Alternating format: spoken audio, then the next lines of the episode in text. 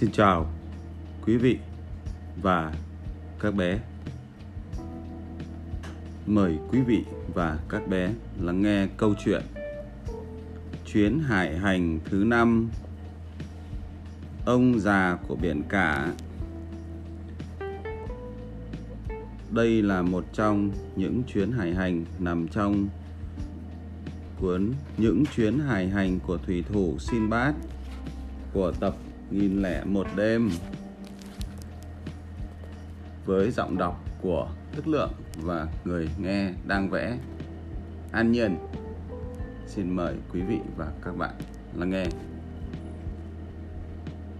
Sau vài năm sống một cuộc sống yên bình, quên đi tất cả những nỗi khủng khiếp về tên vua ăn thịt người và lăng mộ trên mỏm đá, tôi lại bắt đầu thấy nhớ ra giết những chuyến phiêu lưu trên biển cả Thế là tôi lấy một ít tiền từ những chiếc rương của mình, mua một ít vải lụa đắt tiền và đi xuống phía cảng để tìm một con tàu. Khi đứng trên cầu tàu, tôi nhìn thấy một con tàu mới với phần bong sáng lấp lánh, những cột buồn cao mang những cánh buồm trắng duyên dáng. Tôi liền quyết định mua con tàu đó, thuê một thuyền trưởng và một đoàn thủy thủ, có thêm 6 nhà buôn trả tiền để lên tàu. Chúng tôi ra khơi vào một ngày đẹp trời, gió thổi đều đặn và thuận lợi.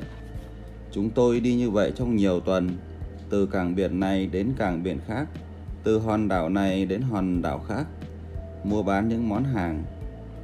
Một hôm, chúng tôi đến một hòn đảo nhỏ. Tôi quyết định vào bờ để nghỉ ngơi và hái lựa một chút trái cây. Khi đi vào trong khu rừng, chúng tôi thấy có gì đó trăng trắng lấp ló giữa những cây thân cây rậm rạp. Một nhà buôn trèo lên một cây cao và nói vọng xuống. Trông rất giống phần mái vòm của một cung điện. Chúng ta hãy đến đó xem có ai sống ở đấy không? Chúng tôi len lỏi qua những lớp cây rậm rạp, cuối cùng đặt chân tới một trảng cỏ rộng lớn. Ở giữa là một cung điện nguy nga lộng lẫy những người bạn đồng hành của tôi chạy quanh đó quan sát, đầy phấn khích. Họ chạm vào bức tường cong mịn màng màu trắng bao quanh cung điện và hô lên Cửa ở đâu nhỉ? Chúng nhưng tôi thì hiểu rõ hơn họ. Đây không phải là một cung điện. Đây là quả trứng của một con chim đại bàng khổng lồ. Tôi đã trông thấy một con như vậy trong chuyến hải trình thứ hai của mình. Một quả trứng chim ư? Một người nói. Anh ta khịt mũi tỏ vẻ không tin.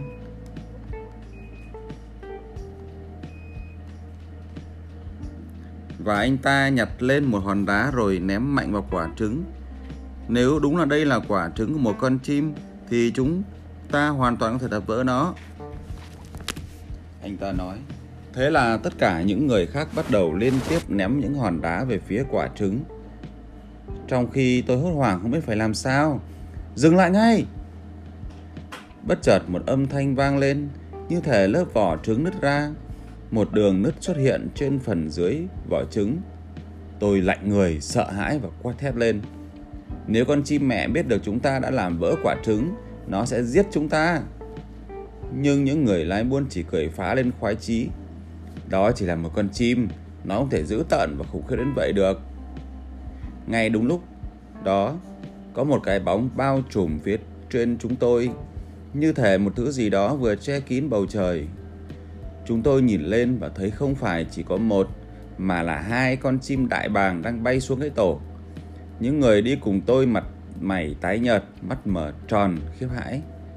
Hai con chim kêu lên một tiếng xé tai đầy giận dữ. Tất cả chúng tôi đều phải bịt tay lại, co rúm người, sợ hãi và kinh hoàng. Chạy đi! Tôi thét lên và bỏ trên mặt đất tìm chỗ trốn. Hai con chim lao vút xuống. Những người đi cùng tôi vội vã chạy đi tìm chỗ trốn trong rừng. Cây rậm rạp. Chúng tôi cố chạy nhanh nhất có thể về phía con tàu, vội vàng trèo lên bong và dương buồm ra khơi. Chúng tôi quay đầu nhìn lại thấy hai con chim đang lao về phía mình.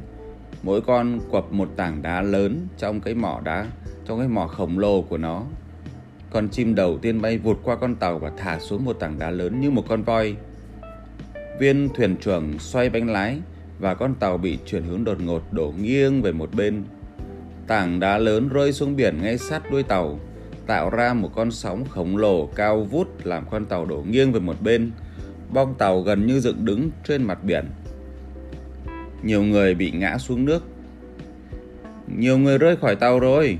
Viên thuyền trưởng thét lên một cách tuyệt vọng, cố gắng bẻ lái. Ngay lúc đó, con chim thứ hai thả một tảng đá to như một ngôi nhà xuống.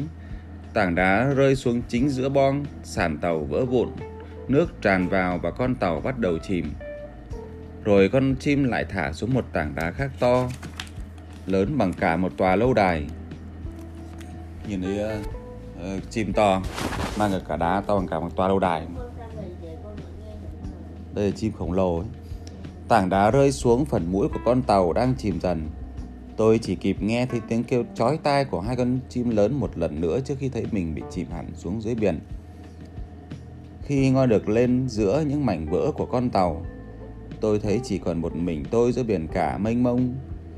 Thật đáng buồn làm sao khi tất cả những người khác đều đã chết đuối và mãi mãi nằm lại dưới đáy biển sâu. Tôi cố bơi về phía một tấm ván rộng và trèo lên đó, rồi vớt hai mảnh gỗ nhỏ làm mái chèo. May mắn thay, không lâu sau đó, tôi đến, tôi đến được một hòn đảo khác. Tôi cố lội vào bờ, trong lòng thầm cảm ơn Chúa vì tôi đã thoát chết. Hòn đảo đó thật đẹp, với vô số các loại cây nhiệt đới và những con chim với bộ lông sặc sỡ bay lượn xung quanh.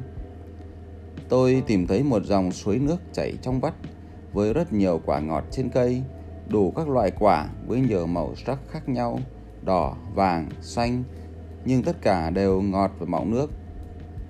Tôi cố hái thật nhiều và ăn cho thật đã. Tôi đi dọc theo dòng suối về phía bên kia của hòn đảo. Ở một chỗ rẽ, tôi bắt gặp một ông lão đang ngồi dưới một gốc cây. Tôi dừng lại, vô cùng ngạc nhiên vì thấy có người ở đó. Xin chào, chúc ông một ngày tốt lành.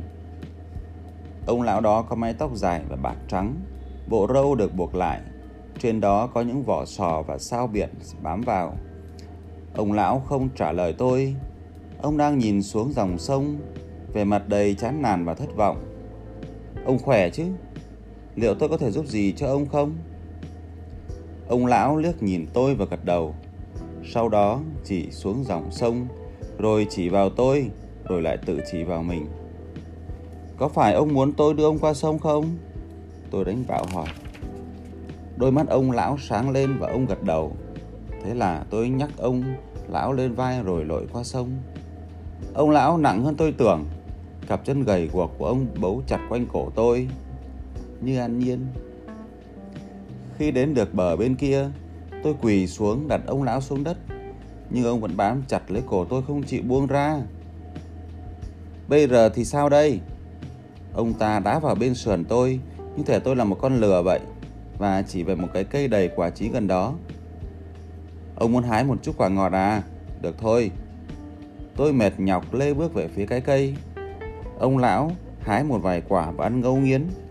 Nước từ quả chảy xuống bám đầy vào đầu tóc của tôi. Ông không thấy phiền sao? Tôi nói, giọng có phần gay gắt cộc cằn. Tôi cố đẩy ông lão xuống khỏi vai mình, nhưng cặp đùi gầy guộc của ông ta bám chặt quanh hai bên tai tôi, khiến đầu tôi chỉ muốn vỡ tung. Tôi phải còng ông như vậy bao lâu nữa đây? Tôi cáu kỉnh nói. Ông ta lại thúc vào sườn tôi như thể ra lệnh cho tôi tiến lên về phía trước, lại gần những cái cây khác. Tôi lê bước đi quanh để ông lão đó hái quả và nhai rau rõ một cách nhàn nhã và thoải mái. Cuối cùng thì tôi không thể chịu đựng thêm được nữa. Đủ rồi. Tôi sẽ đặt ông xuống ngay bây giờ. Tôi quỳ xuống, cố sức đẩy ông lão ra khỏi vai mình. Nhưng ông ta vẫn bám chặt lấy tôi, khiến tôi không thể thở nổi. Tuyệt vọng, tôi cố bẻ thật mạnh đôi chân gầy guộc quanh đang quấn quanh cổ mình. Nhưng ông già lại càng siết chặt hơn cho đến khi ở đầu óc tôi quay cuồng, tôi ngã vật xuống bất tỉnh. Tôi tỉnh lại và vô cùng khiếp sợ khi thấy lão già vẫn quặp chặt đôi chân khẳng khiu của lão quanh cổ tôi. Ngay khi nhận thấy tôi đã tỉnh lại, lão lào bào điều gì đó trong cổ họng, rồi lại thúc vào sườn tôi để buộc tôi phải đứng lên. Suốt cả ngày hôm đó, tôi phải cõng lão già trên vai và đi khắp cả hòn đảo. Lão dẫn tôi đến một cánh đồng rộng lớn. Ở đó có những quả bầu màu cam với lớp vỏ dày. Lão vặt lấy một quả và ra lệnh cho tôi đi về phía dòng suối. Nước suối trong vắt và tôi nhìn thấy dưới đáy vô số những viên đá sáng lấp lánh và sắc cạnh. Lão chỉ xuống mấy viên đá ấy và tôi nhặt lên hai viên cho lão. Lão lấy một viên đá rạch qua lớp vỏ dày của quả bầu. Trong khi lão già làm như vậy, tôi cũng nhặt lên một vài viên và giấu vào túi đề phòng khi cần dùng đến. Lão đưa cho tôi một lát quả được cắt ra. Ban đầu tôi thấy vui mừng, nghĩ rằng có lẽ lão cũng tốt bụng. Nhưng rồi tôi nhanh chóng nhận ra lão không hề tốt bụng, mà lão là con người thực tế. Tôi chỉ là một phương tiện của lão và tôi sẽ không thể tiếp tục cõng lão trên vai mình nếu tôi lả đi vì đói. Nhưng dù sao thì cứ quả đó cũng rất ngon. Phần thịt quả rất mềm và ngọt, có hạt cứng màu trắng nhạt. Lão già lại thúc tôi đi nhanh. Lão cằn nhằn một cái khó chịu khi tôi cố ăn thật nhanh cho hết phần của mình. Tới khi mặt trời bắt đầu lặn, lão thúc tôi đi vào trong rừng. Ở đó có lớp rêu ẩm mềm mại, có thể làm chiếc giường êm ái để ngả lưng. Tôi nằm xuống, dĩ nhiên là với lão, vì lão vẫn bám chặt trên vai. Tôi ngậm ngùi tự hỏi, không biết đến bao giờ mới thoát được lão ra. Suốt cả đêm tôi không tài nào chập mắt nổi. Khi những vì sao tỏa sáng lấp lánh trên bầu trời, tôi nằm ngẫm nghĩ, cố tìm ra cách để thoát khỏi cảnh tình cảnh tồi tệ này. Sáng hôm sau, tôi cõng lão quay lại để hái thêm nhiều quả bầu khác. Khi lão đang mải ăn uống, tôi dùng một viên đá sắc nhọn cắt bỏ phần chóp một quả bầu và lấy ra phần thịt quả. Khi lão thúc tôi đi tiếp, tôi mang chiếc vỏ bầu rỗng theo mình. Tối hôm đó, trong khi lão đang ngủ, tôi bứt vài ngọn cỏ dài trong tầm với của mình. Bện lại thành một sợi dây, tôi đục lỗ trên vỏ bầu và buộc sợi dây vào đó. Sáng hôm sau, tôi đưa lão đến chỗ những cây chuối rừng để nhặt những quả chuối rụng. Tôi nhanh chóng buộc quả bầu rỗng vào một cái cây và phía và khía lớp vỏ cây phía trên. Nhựa cây chảy xuống từ vết cắt và nhỏ xuống vỏ bầu rỗng. Hai ngày sau, khi đi ngang qua đó, tôi nhấc vỏ bầu lên và ngửi thứ bên trong. Tôi mừng thầm trong bụng. Đúng như tôi dự đoán, nhựa cây đã lên men và trở thành một thứ rượu thơm nức mũi. Lão già liên tiếp đánh vào đầu tôi khi thấy việc tôi đang làm. Thế là tôi đưa cho lão chiếc vỏ bầu có rượu chuối rừng thơm nồng. Lão nếm thử và cười thích thú. Lão rất thích thứ đồ uống đó. Lão ngửa đầu ra sau và uống bằng sạch. Dĩ nhiên là sau khi uống quá nhiều rượu chuối rừng như vậy, lão già say túy lúy. Lão lảo đảo trên lưng tôi, gào lên một bài hát gì đó với giọng khàn khàn, bằng thứ ngôn ngữ mà tôi chẳng hiểu nổi. Tôi loạn choạng cố giữ để không bị ngã. Càng hát, giọng lão càng lạc đi. Cuối cùng lão gục xuống trên đầu tôi và bắt đầu ngáy rất to. Dần dần, đôi chân lão bắt đầu nới lỏng quanh cổ tôi. Thật nhẹ nhàng, tôi đặt lão già xuống đất và trườn ra khỏi lão. Cuối cùng thì tôi đã được tự do. Tôi xoa xoa hai bên vai đau nhiều của mình và đi bộ về phía bờ biển. Tôi ngồi trên bờ cát nhiều giờ liền, mắt chăm chú nhìn xa chân trời phía xa.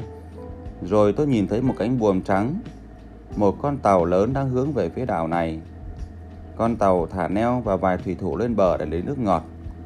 Tôi vui mừng chạy về phía họ, còn họ thì vui vẻ mời tôi lên tàu. Khi con tàu đã đi thật xa, tôi liền kể lại cho họ nghe về ông lão tôi gặp trên hòn đảo ấy. Ồ, đó là ông già của biển cả. Viên thuyền trưởng thốt lên. Tôi đã được nghe nhiều câu chuyện kể rằng ông ta rất, rất thích sống trên đảo. Nhưng vì không đi được, nên ông ta cưỡi lên vai bất kỳ ai ngốc nghếch lại gần ông ta, cho đến khi họ chết vì kiệt sức. Anh thật là may mắn vì đã thoát được.